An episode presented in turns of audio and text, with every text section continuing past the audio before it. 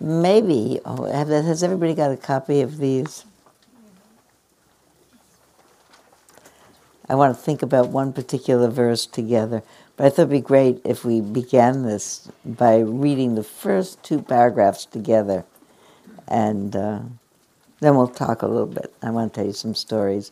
And I'll tell you why I'm thinking about this particular sentence. Let's just read the first two. Uh, James said, uh, This doesn't have the beginning. Stop talking and thinking. There is nothing you will know. You know what? There's a there is a problem. There is a problem since There's a lot of duplication, there's sections of this. the, the duplicating machine read it wrong.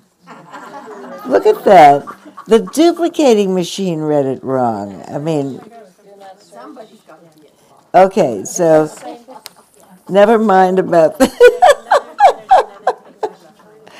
okay. No, no, no. It, the, you clearly see that the duplicate. Do you remember the end of 2001 when Hal gets mad? so it looks like Hal got mad here and just randomly tried. It's at the end on the right. what? Yeah, it's at the end on the first page on the right. To live in the great neither easy nor for those. No, no, no, no, no. Okay. Neither, never mind. So this is a once in a lifetime printout of that. Does Phyllis have the right one? You read us the first two par. Just read the first paragraph. The Great Way. The great way is not difficult for those who have no preferences. When love and hate are both absent, everything becomes clear and undisguised. May the smallest distinction, however, and heaven and earth are set infinitely apart. Okay, we'll, we'll take it. So, and I had said earlier that when I first read this decades ago, in a sort of a cavalier um, way, which I'm not so proud of, because cavalier is never uh, such an acceptable kind of a way to be. I thought to myself, well, forget that. I, you know, I have so many preferences. I'm not going to make it, and uh, I don't. It, was discouraging to me because I don't like to take any kind of a course or a class that I don't think I'm going to get an A in. I just like to do well in things. So it's a, this is a prescription. Don't have any preferences. But what what I what I have come to discover after all these years, and it's written so nicely in this particular commentary. I, I knew it before this commentary. Is that it's not about not having preferences. The mind has preferences. It's not being addicted to it. It's not having an imperative in the mind when what happens and it's not your preference. You may say, "This isn't what I wanted," but it's what I got. And now what will I do? It's not about uh, it's not about not caring what happens. It's a really important difference. So the reason I wanted to talk about it this week particularly is I wanted to talk about the line that says, "To know the truth, only cease to cherish opinions," because I think that's such a an interesting kind of a, a line. To know the truth, only cease to cherish opinions. Ga- James told me uh, last night when I saw him. It's interesting because he said I have a favorite line from it, and James's favorite line came out first this morning, as if the fax machine was listening to James in some weird way. He said, "Stop talking and thinking, and there is nothing you will not be able to know." James said, "That's my favorite line." Isn't that weird? And that's what the duplicator printed out as best. Okay, as the first. Your line is in the second paragraph. My line is in the second paragraph. The Do not search for the truth, only cease to cherish opinions. So let's think about some stories because I'm going to ask you about to think about cherishing opinions. I'll just tell you some examples. This last week, I went. Uh, I I uh, heard the opera uh, Madame Butterfly. Anybody knows the story of Madame Butterfly? Before going to Madame Butterfly, I, I wasn't looking forward to it. I said, you know, it's my least favorite of maybe up to top, and I love opera and I go all the time.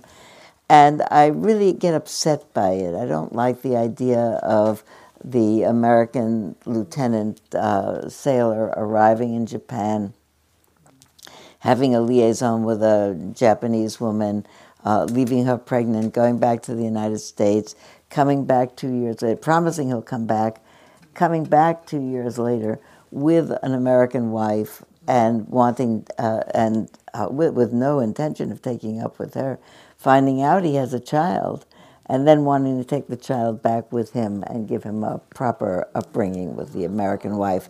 Everything about that, yeah, is that yeah, everything about that. Mars and Boo is everything about it. The the lack of women's autonomy, the fact the the American imperialism. What else is wrong with that story? I mean, everything is wrong with that story. And she kills herself. Uh, everything is the matter with that story. And I said I don't like to go because it has all these themes that aggravate me, and I always get aggravated. So, so I was going with the start with the sense in my mind. Alas, okay, uh, but I, I won't enjoy it because I never enjoy it. So that's already an opinion. Uh, thinking, well, my, my psyche gets tripped up over the imperialism, this and that. So I go, and actually, I enjoyed it quite a lot. And I thought it was two reasons that I enjoyed it. I said, accidentally, I enjoyed it. what happened because the singing was really glorious, and and uh, Patricia Racette is a wonderful singer, and it, it was really glorious singing, beautiful staging, very imaginative. And also on the way, I had convinced myself because I thought about it. As a matter of fact, not only I could think about uh, Puccini bringing up that topic, and I could think, well, good, you know, he was probably the whistleblower of his time, you know, way before. This is he's writing at the turn of the 20th century, so in the 19, early 1900s. And so I made up a story, which I didn't realize was a story until I subsequently discovered.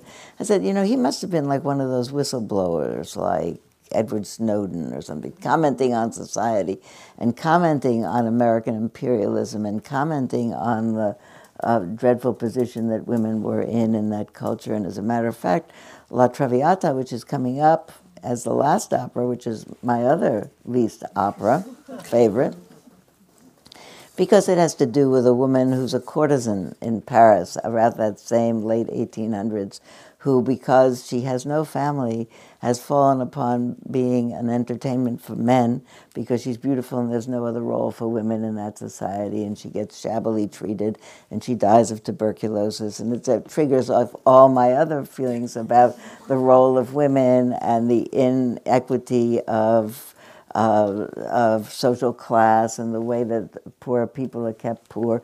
A million reasons for not liking that one also, but I probably will love it because they. I, we'll see when I get there. But anyway, so I thought, I, so I was thinking on the way in, how great! Look at Puccini. He was a commentator on the mores of the time. He was a whistleblower. He was ahead of his time.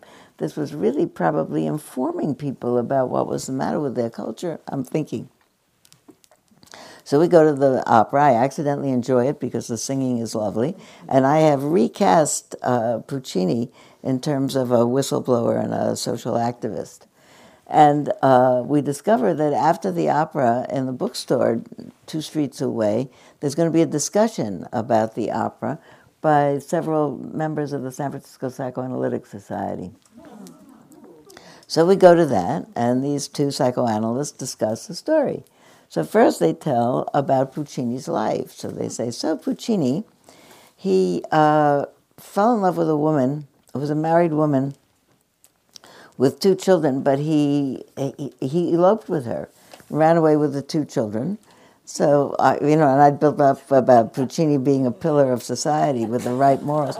He eloped with a woman to some other place because she couldn't get a divorce because you couldn't get a divorce. Uh, but that got taken care of because the husband that she had left got shot by the husband of the woman that he, wait a minute, he, that uh, by the husband of a woman that he was carrying on with at that time. Therefore, he was shot, and so he's out of the question. So then Puccini marries this woman, who subsequently denounces their nanny that uh, is taking care of their children, maybe the two children that she brought with her. So, but she denounces the nanny uh, as having an affair with her husband for having an affair with her husband. The nanny says, I'm innocent, but she denounces her. The nanny, humiliated, kills herself. It's, it comes to light afterwards from some autopsy that she is virginal. So it is clear that the the that uh, Puccini's wife is guilty of slander and murder in a, some second degree or something. So she is jailed, and Puccini pays money to get her out from jail without serving her sentence. So I'm sitting there, and my view of Puccini as a moral social activist is falling apart as I listen. It's not a pillar of society, I'm thinking. Then I'm thinking, well, wait a minute. The, what is actually the truth? The truth is that the, the music is glorious, the singing was wonderful. I am not invited there. I have, you know, I, I don't go to the opera to be have in ethical instruction. You go because it's an art form. and I really was thinking, I began to think about the ways in which I clutter up my mind with the stories that I tell myself in advance of something. So all the stories, I'm not going to like it. I loved it. Uh, uh, I could. He was really an activist. He was really not an activist. It was this. It was that. It doesn't matter. That you know, stop thinking, and you'll know. Stop making up all these plans that turn out all these ideas that are not true. Subsequently, so I was on the lookout for where do I make up stories. Uh, twice this week I read references and somebody's in something or other. But somebody says a friend of mine has written a book, and she said, "I'm sure you'd like to read this." I read it, and in the uh, in the particular chapter that she sent me, it's a wonderful reference to Sylvia Boorstein said da da da da da, and I didn't say it. Uh, that uh, it was it was actually she told a story about that I had told. It's actually in print somewhere about my husband and I being someplace. And I said something and he said something. What he said was much wiser than what I said, and which actually makes a point. But uh, she had it backwards. She had me being wiser. And I thought, oh, I should phone her and say, you know, this isn't true. I wasn't the wiser person. Then I thought, why? what does it matter who was wiser? They make the point. She's already written it. She likes it the way it is. It doesn't matter. I don't have to be, you know, that. I don't have to do anything. I watch my mind trying to fix things. Somebody else I heard quoted me somewhere, and I thought, well, I should call them up and tell them. And no, you know, it's not your business. Here's a here's a question that you can answer. This is about when do you need to do something. This is in Sunday's New York Times. Uh, someone writes into the ethicist. Occasionally, when reading a book borrowed from the library, I'll come across an obvious mistake. For example, quote, they left JFK Airport and turned west onto the Belt Parkway towards Suffolk County. Is it ethical to correct the error by drawing a line through the incorrect word and then writing the correct word above or in the margin? I realize that I'm writing in a book that I don't own, but I'm correcting an error, and I only do it in pencil. So, so what do you think the ethicist is going to say? He says, "Don't do that." He said, "Never write in a book you don't own." The content of a book is whatever the author publishes. It's not a collaborative venture between the writer and yourself. Moreover, the error might be deliberate, as you have no way of knowing the author's intent. There's also the possibility that you are wrong about the, effect, the fact you assume is blatantly obvious, and your desire for arcane narrative precision misses the point of what the work is trying to accomplish. And your homemade edit will serve as a distraction for whoever reads the book next. You, know, you don't have to do it. I noticed I was driving along in my car and uh, listening on Sunday morning when they have in depth news programs on CBS. And there was a very interesting article with the person who's running against uh, Governor Brown in the fall. And often I turn off uh, something that's going to be a polarized kind of a discussion, especially if I know I've already made up my mind. but I was ri- driving along and they asked an interesting question, and uh, the responder answered the question in a kind of an interesting way. And I thought, hmm, you know, and uh, I, this is really not a political place to make political decisions, but uh, I, I, th- I realized that my, uh, my decision to vote, uh, I, I've never voted not for the Democratic candidate, but and who knows, I, I might not again this fall.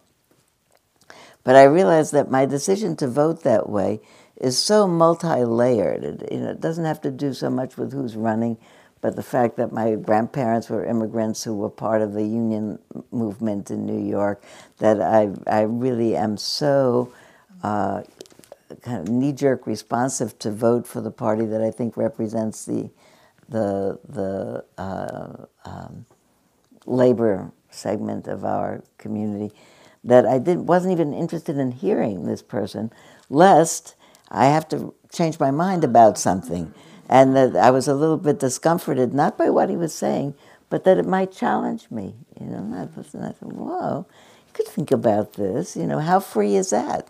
Not so free. the whole thing about, about having an opinion is what interested me. Like, here's another opinion. I, I read a quote on Father's Day uh, in a column that Linda Graham put out, where uh, she quoted somebody saying uh, about his father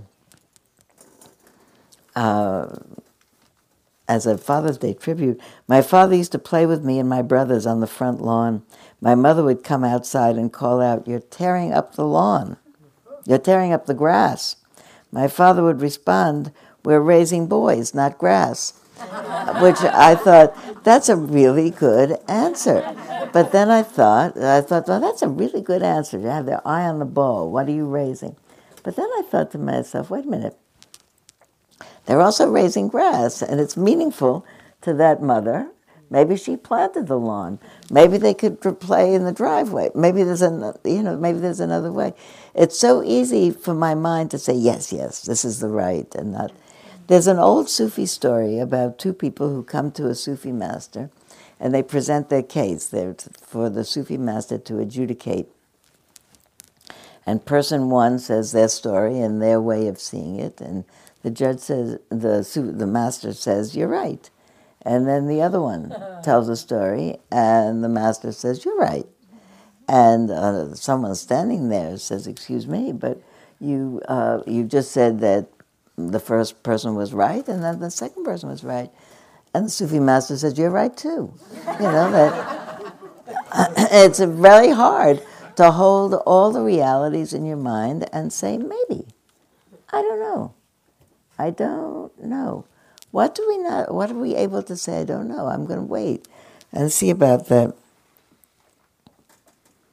I was thinking about how much my mind, and I think everybody's mind, gets uh, habituated to a certain way of thinking, and then it's so hard to unthink it. Here's a picture from the cover of Time magazine.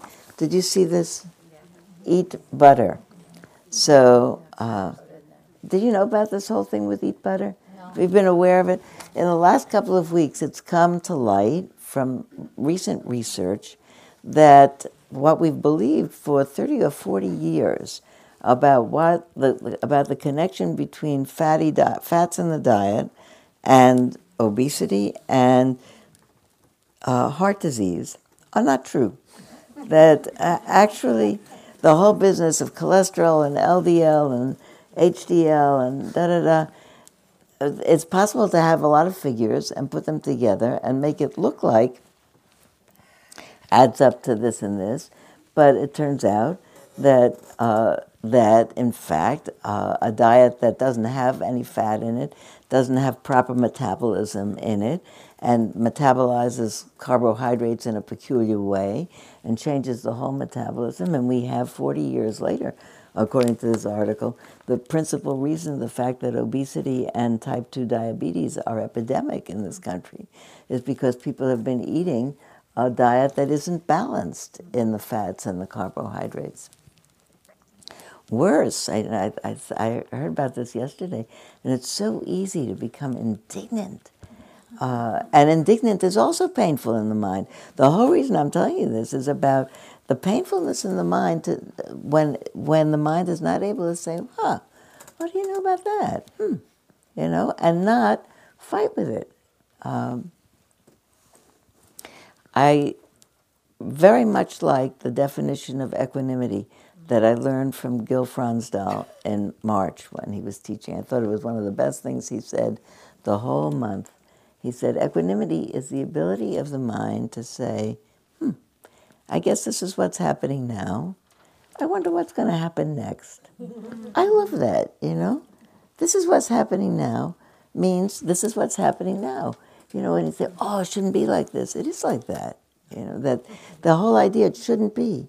That, that I think that that's actually, when people talk about wrong view and ignorance and delusion, I think it's not getting that when things are a certain way, they're there, they're that way because of a reason. Might not be a reason that's laudable, might not be a reason that makes you happy, but it, it, it's not, it shouldn't be that way. It's that way for reasons that make sense in some way. And it can change because of reasons and because of things that people do. But how to be able to say, hmm, this is how things are. And then that second, that little pause that says, I wonder what's going to happen next, is the pause in which normally indignation would arise. I have to do something about this. This is terrible. Who did it? who's the culprit. I got an email yesterday that went out to probably 2,000 people on on uh, on a mailing list. I don't know, and I'm sure it's it's starting to show up in these articles that uh, it wasn't an accidental mistake that people were misled into thinking that fats were the problem, that it was engineered by the sugar and the corn interests in this country. Now that really is a little bit. Is it really? You know, it's uh, really. Had I if I if I didn't know that uh, that many many, who knows how many people became addicted to nicotine because of a, a conscious corporate attempt to addict them to nicotine. Uh, but can you think about that? I can't fit that into my mind that um, people had a conscious intention to mislead a whole population and a whole generation and ultimately a whole planet of people into the problem that of, of, of the current health state. I can't, you know, I can think about it, but it's so hard. It's so hard to get that, you know. Whether one nefarious plotter or many or who got together, or how could that be? And I'm also aware, uh, talking in my family with different family members who have been watching their cholesterol intake, that doesn't have anything to do apparently with what cholesterol intake. It has to do that with the balance of things that you eat, and that it's become such that uh, you look at something, you look at a big pat of butter. I think that's why they put it on the cover of this. You look at a big thing of butter and the people who have been training themselves for 30 or 40 years not to eat the butter look at the butter and they think, yuck, you know, because they've been trained to think that it's, a, it's, a, it's really the cause of their death. So to suddenly say, eat the butter, can I eat? The cover's beautiful. You made it look beautiful. It's a beautiful spiral. Beautiful spiral. And, and I'm aware, you know what I thought about when I thought about, you look at the butter, you say, "Would you like some butter? Butter is all right." Now I don't know, you know, that it, because it's so it's so in your mind. I spent a month once living in Jerusalem, about a decade ago, and uh, I had the good fortune to live there. I knew some friends. I was studying with certain teachers, and I lived uh, for that period of time in the part of town that's very traditional in the way they dress. And out of respect for my friends and my teachers and the groups that I were in, well, found myself, I wore long sleeve blouses. I didn't wear trousers. I wore a skirt that came down past my knees. Uh, you know, I didn't try to pass myself off as a as a woman who lived in that way, as a, a woman with more um, orthodox lifestyle than I have, but out of respect for the lifestyle around me, that's what I did. So I was sensitive to covering my hair when I went out. That's what people did. That was the right thing to do. I did it for a month, and uh, at the end of the month, my husband and I, on our way to traveling home, flew down to Eilat, uh, which is on the south end of Israel, right across from Egypt. And Eilat is a um, is a beach resort. People come from all over Europe to that beach resort, and it's a very modern and uh, secular beach resort. It's part of Israel, but so we check into our hotel and we walk out on the beach, and here's a beach full of scantily clad people. And I, I remember looking at all these women with minimal bathing suits on and thinking, oh, it's not right. Then I think, what are you thinking? You know, your daughters look like this. They walk around on beaches in California looking like this. I myself, in my, in my youth, walked around in bathing suits like that. But I realized that my, my, my brain had gotten shifted around. So not only did I notice the difference, but I had an aversion to what I was looking at. You know, if you have a mindset, this is not good, this is indiscreet, then you suddenly look, and, ah, this is indiscreet. No, no, it's not. What are you thinking? You know, but I, I, I, I'm very much aware that you can't just change your mind in a second. Uh, it even goes back to the Puccini.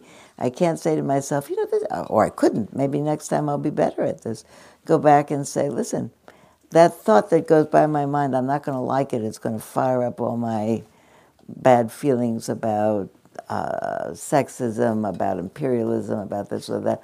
Why does it have to fire up those bad feelings? You know, it's very interesting to me because I, I go to Wagner a lot, and if I wanted to make a fuss about that, I could make plenty of fuss about things about that. But I actually like the music very much, so I don't bother to think about that stuff. And I'm just thinking about what what screens that I don't know about are there in my mind. One of the very few stage props in uh, in this particular production of Butterfly is a Japanese shoji screen, and they keep bringing the screen out and putting it back. And these psychoanalysts discussing the plot said the screen was meant to mean that there are things that you don't want to know and things that you don't want to recognize and things that you don't want to see. Like, don't bother me, I've made up my mind about who I'm going to vote for, so don't bother me with facts that I might have to think about. And uh, there's a way in which I'm even aware what if some candidate arose who I seriously considered voting for that wasn't in the tradition of my mother and her mother and her mother and her mother, who are all long gone but I, me, in my mind, could I do that thinking, what would my mother think? What would her mother think? What would everybody think? How much does, does, not just on the voting thing, but how much of my life is filled up with screens that say, don't do this, don't do that? I was aware, Judy, when you said in our prayers, I want to be authentically myself. You know, if we could find out what the authentic self was, we could be it. Maybe it has to do, and um, I'm going to let you think about this a little bit. Maybe it has to do a little bit with really getting used to saying out things uh, that we wouldn't have said before. That's such an oblique sentence. I have to do it again. I went to my granddaughter's graduation from eighth grade. Um, I learned a couple of things. I, I think there's no situation in which you don't learn Dharma, because the same things are true all over the place. Here come these 30 people. It's a small school. 30, 14 year olds walk in, and everybody's got their camera and their projector and their video. And uh, I hadn't thought about this. I was interested about the fact that I, I was, in that particular morning, so in a good mood and so buoyed up by uh, how beautiful these children were I've been, I, afterwards I thought, you know, I just thought it was sweet, all these people standing in the aisles videoing.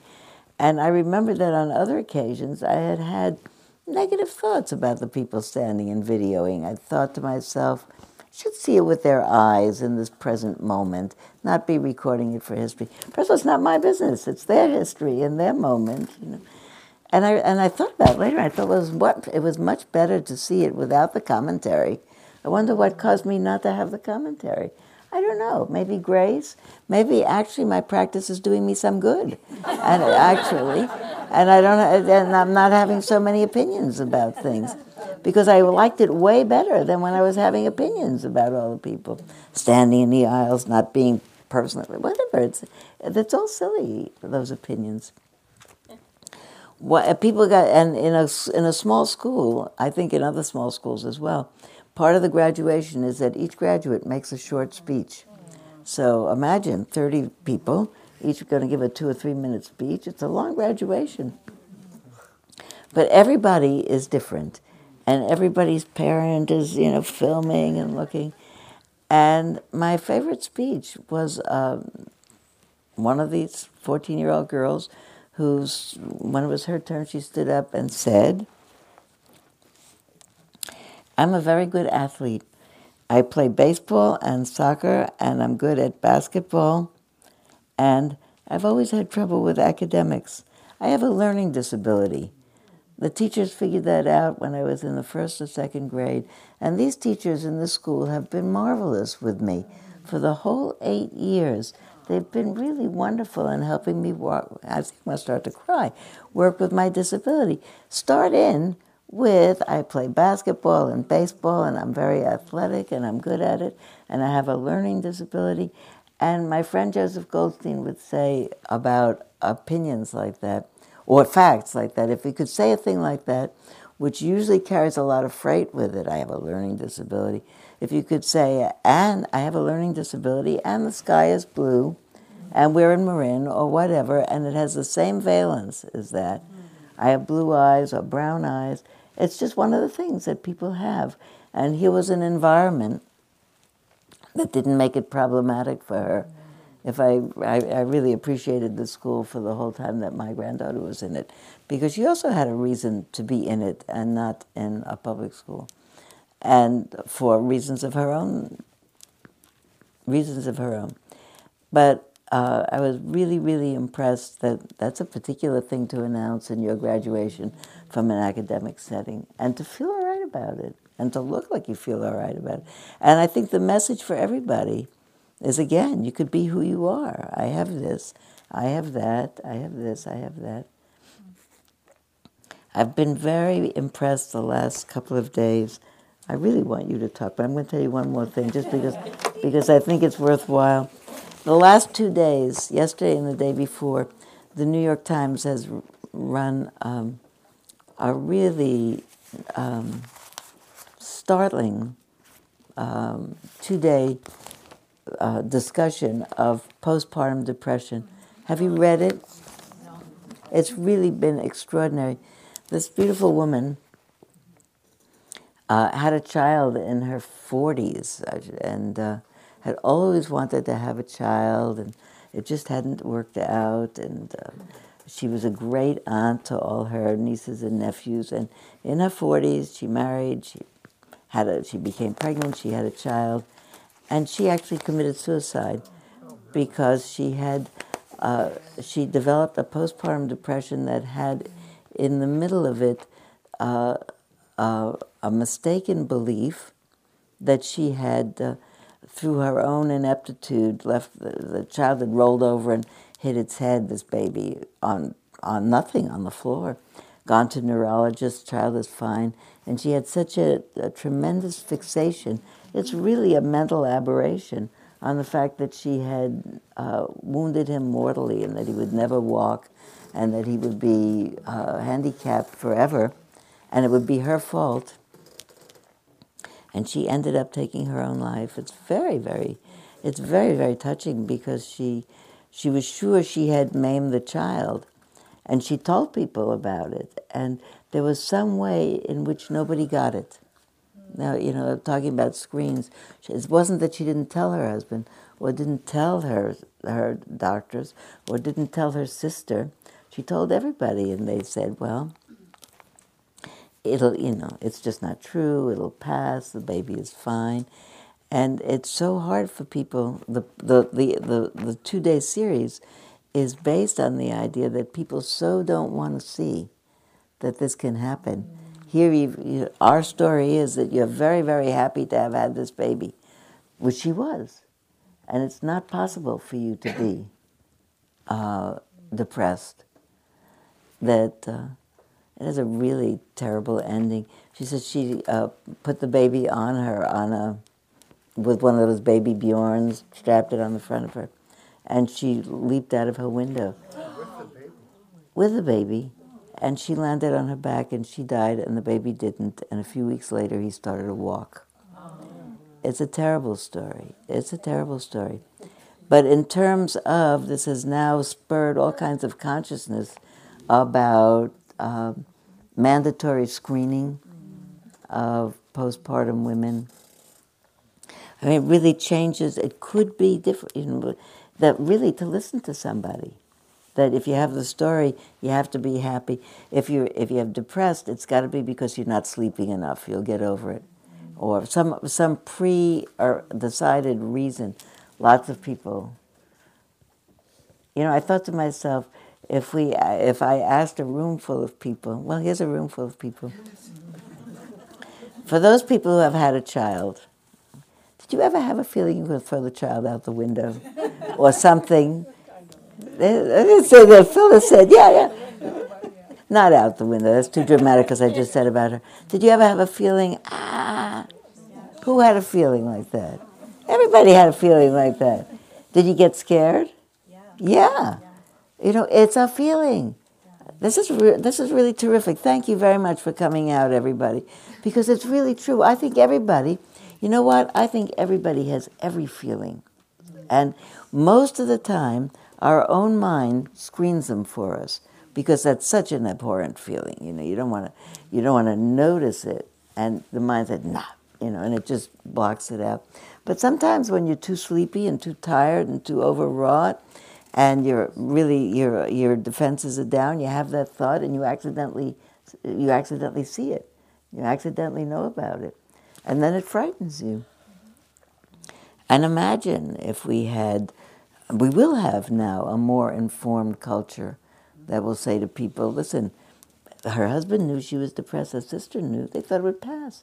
What if we had a culture that already was wiser about here are groups, here's a here's a social worker, here's a this, here's a that, and when somebody really persists in that thought, there are medicines you can take that will stop that.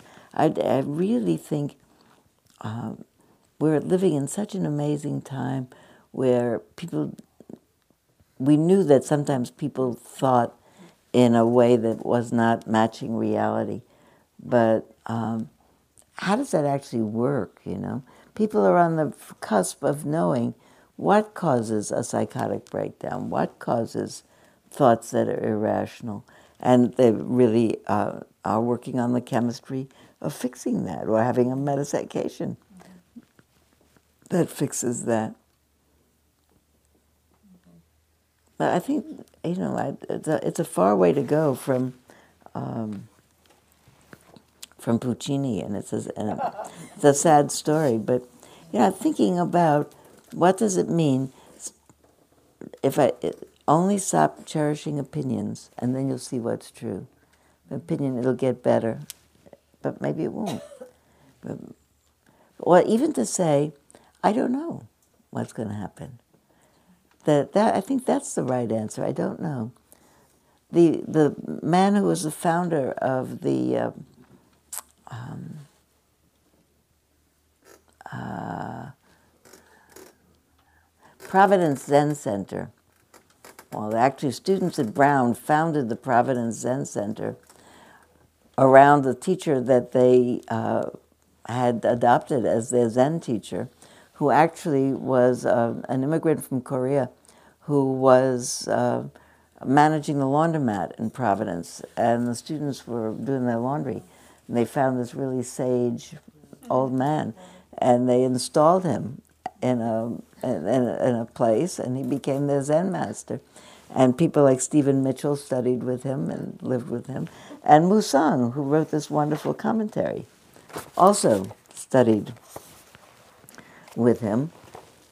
And if I find my glasses, behind the bowl on the ground.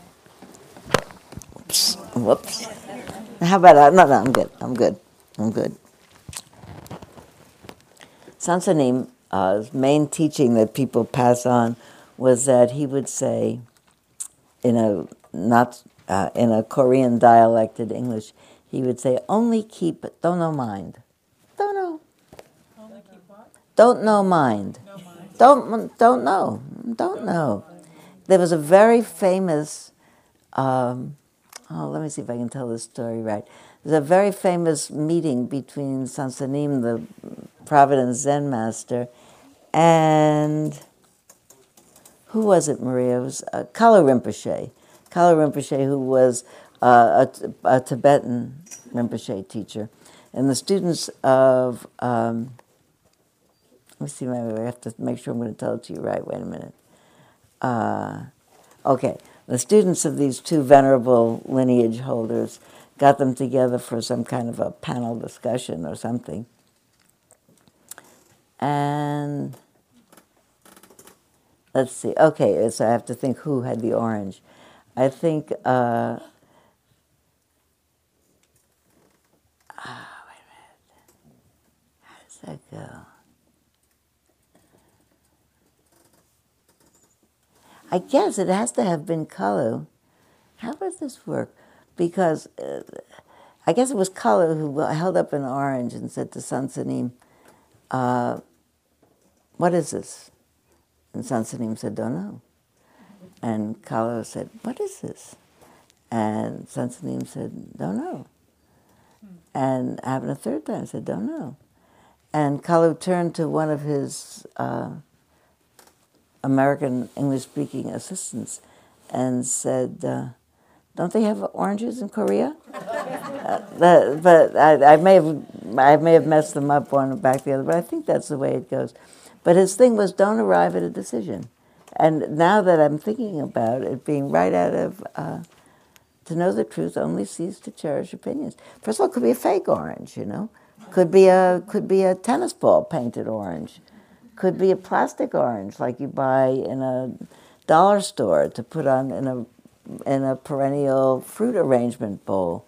Might not be a, an orange. It might be a tangelo or something. You know that might be something else. But that was his thing. Only keep, don't know mine. Because I think to myself, if I don't have a, if I don't have an opinion about whether or not people should be standing in the aisles photographing their child, I can just enjoy it.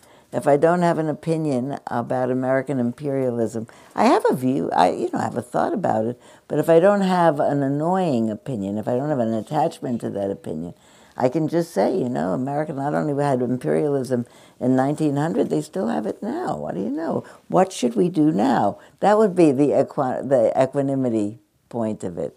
Not only did we have imperialism, we still have imperialism. Hmm, this is quoting Gill. Hmm, that's what's happening. I wonder what I should do now. What we should do now. What can anybody do now? It's a, it's a, it's a, it's a, it's a position that doesn't not see what's going on, but doesn't get uh, um, riled up about it. That rela- that rests in the awareness. I want to read you a little bit from this, and then ask you a question. Here we go.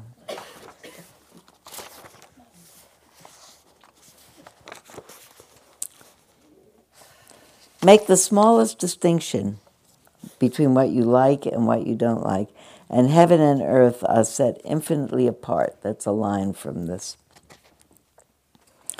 Uh, and he, in his description, says heaven and earth are metaphors for opposing dualities that create tension, stress, ill will for the individual as well as the society at large.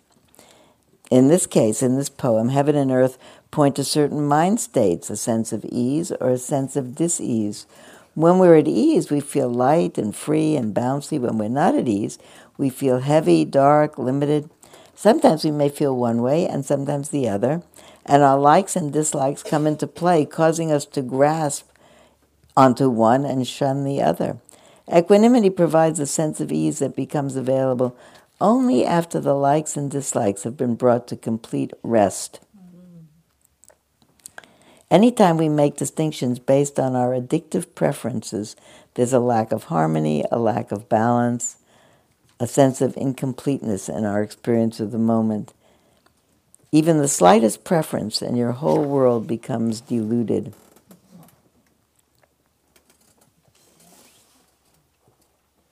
Certain wise teachers have pointed out that despite all the claims to the contrary, most human beings don't really wish to see things as they really are. Do you think so? Yeah. Don't wish to see things as they really are, because this truth is threatening to one's cherished structure of beliefs. Can you think of a situation where you have clung to a belief and that it caused you pain?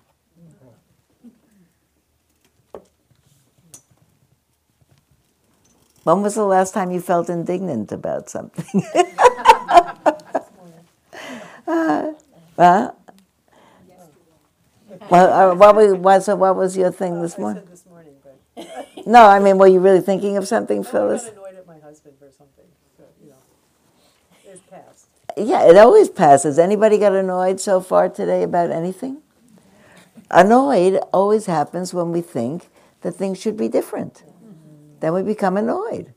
If we, if I, if, we, if I left home in the morning thinking, I don't know how it's going to be to get to Spirit Rock today, when I came to Fairfax and they were in fact uh, digging up the road that I was riding on, I had to make a detour. Actually, I didn't get annoyed this morning. Come, to- come to think of it, I was in a really pretty relaxed mood this morning. And this morning, I thought, hmm, a detour. Okay, I did the detour. I could see on another time, not in a relaxed mood, thinking they shouldn't be doing this road work just in the commute hour. They could do it later during the day. Uh, you know, I, I, I think the key is when I have a better idea than what's going on. They shouldn't be doing this. Should be another way. I should have not said this. So tell me another example. Yeah. Um, I often think that I get annoyed after my mind does something after an action happens. So it's like driving here, uh, a car was driving really close to me, and I'm like, really? Yeah. I just didn't feel that safe with it. But I watched how my mom was like, really? Yeah. Well, you know, and how to say, well, this is, I don't feel safe, but what can I do now? Can I pull over? Can I let him pass? It's hard to not think, where is that person going? What is the hurry? Why are they doing that? That There's that sort of that growly edge in the mind. It's a mind not at ease. You know, I could imagine the mind, my, uh, my mind saying, well, look at that person, uh, who knows where they have to go in such a big hurry? I'll just pull over and let them go. May they be well, you know, whatever. Ace, what? This, I, I don't know if it's exactly this, but I actually have a big thing about predicting things and what's gonna happen and play games with that kind of life things. And I would always ask Brahma, he says, what do you think? She says, I don't know. And, and she has the, really the I don't know, and I have to think, but really, what do you think? And she's, I don't know. And we've done this conversation eight hundred times. you know. I still don't know. It's just funny how my mind works that way in trying to, who's gonna win the game or what's gonna, what's gonna happen, and it's, it's, I'm always looking for the, what's gonna happen deal, and she's into the world, I don't really know. And it's- Yeah. It's just, just a funny combination. Well, I think it's a, I think it's an interesting thing to think about whether it's a habit or whether it's based on people's different neurology. That uh, I think often when something happens, uh, and I think, uh oh, this might happen from that. It's maybe, which doesn't happen so much if I'm really relaxed, but does happen if I'm if I'm not. If I were, if suppose I was late this morning coming here, and uh, and I came upon that same detour, uh, maybe I would think "Mm, they shouldn't be doing this in the commute hour. You know, I could I every should is not right because I was about to say I could have been thinking I should have left earlier, but every should didn't happen. You know, every should didn't happen. Th- it's just such an interesting part of speech to say should. Shouldn't be like this. It is like this. I had an interesting thing happen last week. I was on Facebook, and I like to share ins- inspirational things, and I don't typically share political or viewpoints around that. But up came this thing, ah, San Francisco has banned water bottles, and I thought, share if you think everyone should get on board. And I thought, oh, what a great idea. I share it. I get a comment from my daughter-in-law's, future daughter-in-law's mother, who says, well, what's everyone going to drink if they don't have single-serve soda, iced tea? And I went, well, her, her family is in the water business. What was I thinking? You know, I, I wasn't thinking. I, I was really felt like, wow, I was so un, unmindful in that moment. Like this is their livelihood, and I'm coming across with this big opinion. And I, I wrote her back, and I said, wow, I really get what you know that this is. I'm sorry that I, you know. But then I thought, I know, and I thought about it. She said, no, no. I, I said, please, I hope there's no offense. She goes, no offense, of course. But, you know, Massachusetts is asking her to sit on the board mm. because, you know, these bottles are recyclable and da, da, da, uh, and they're used again. And there's a whole nother viewpoint that I didn't really think about, you know?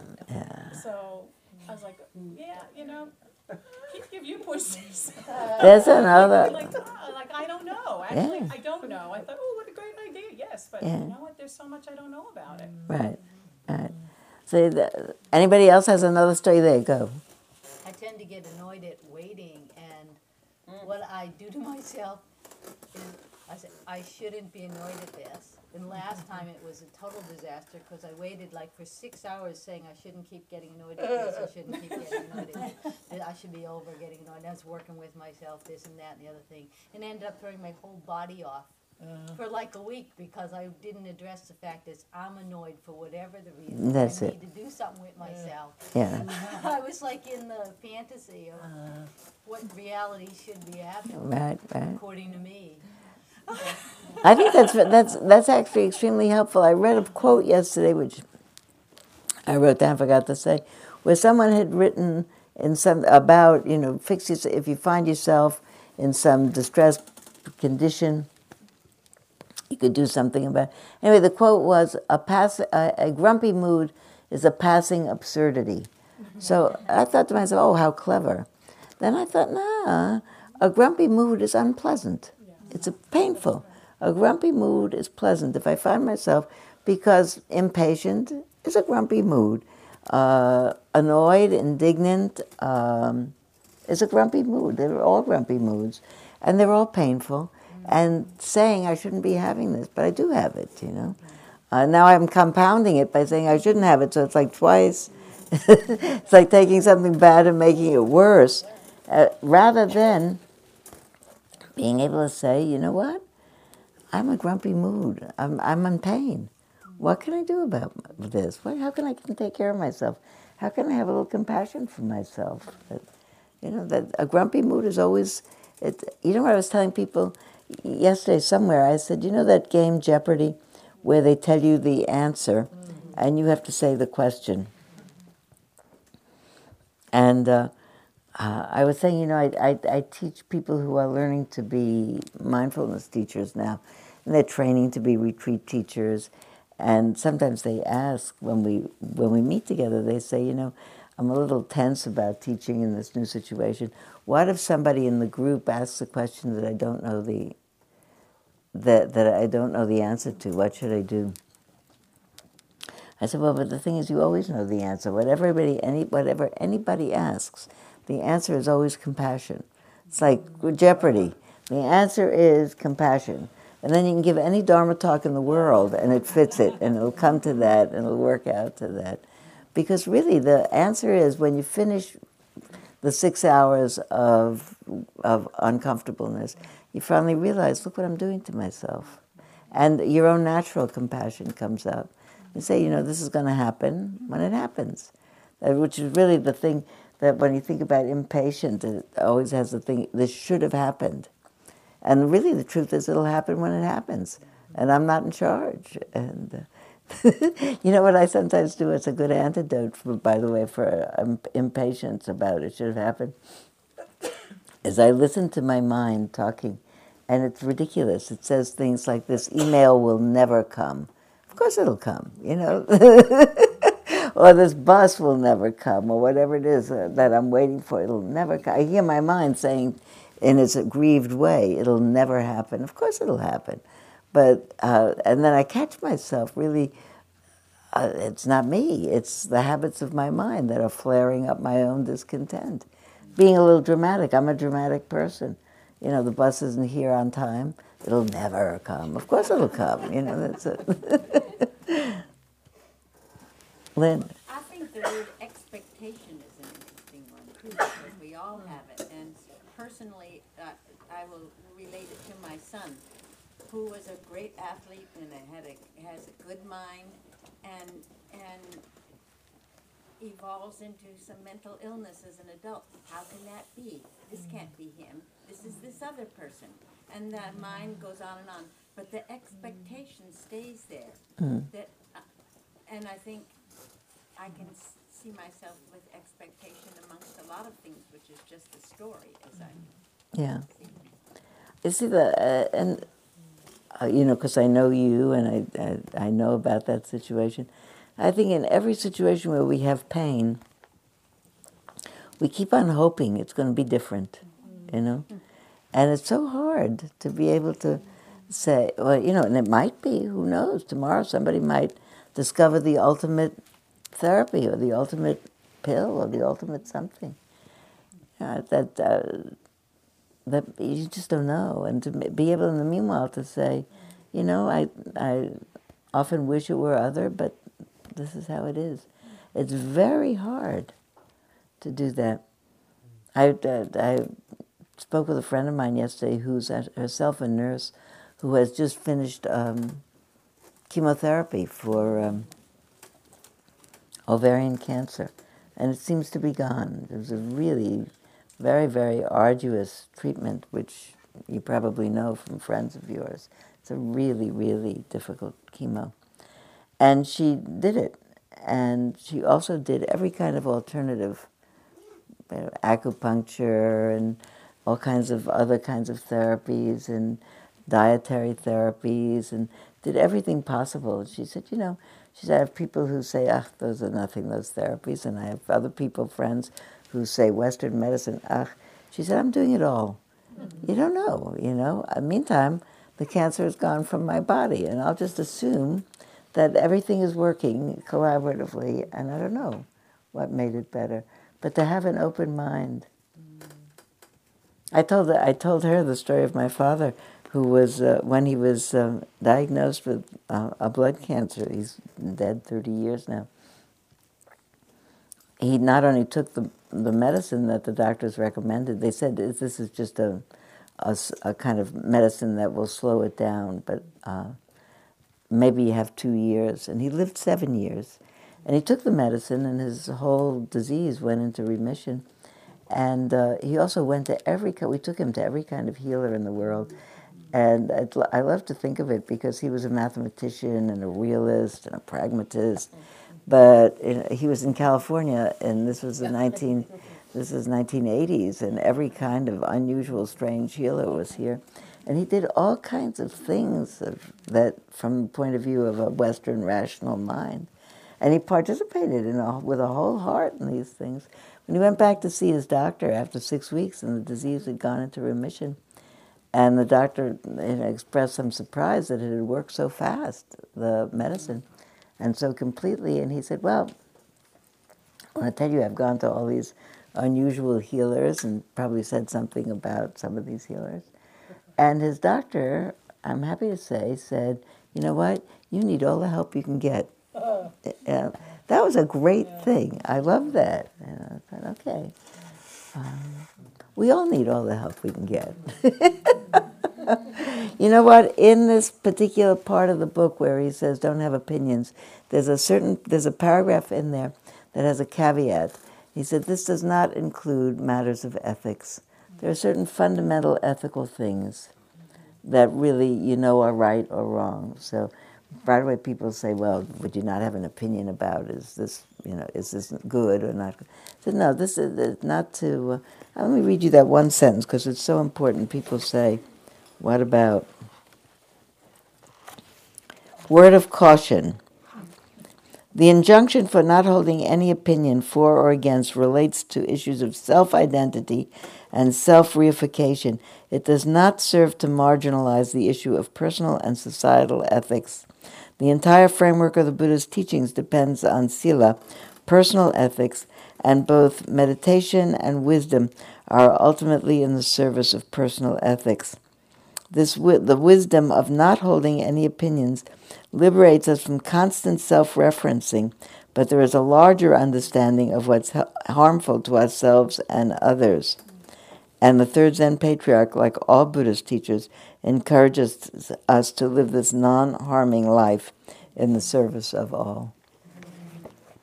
So, will you do a homework for next week? Uh, come next week. How many people are going to be here next week? Come next week. This is the homework. Pick out the sentence from that discourse that you are going to give a 60 second little. Don't stay home because of the homework. that you're going to give a one to two minute exegesis about, okay? You pick out the one that's really interesting to you and figure out what you could say in two minutes about it, three if you need it. Tell a story that makes the point. Don't you think that'd be a cool thing to do? Not just me, everybody else? I think it'd be a really cool thing to do. So do that. And really, until we meet again, may you and all beings be peaceful and happy.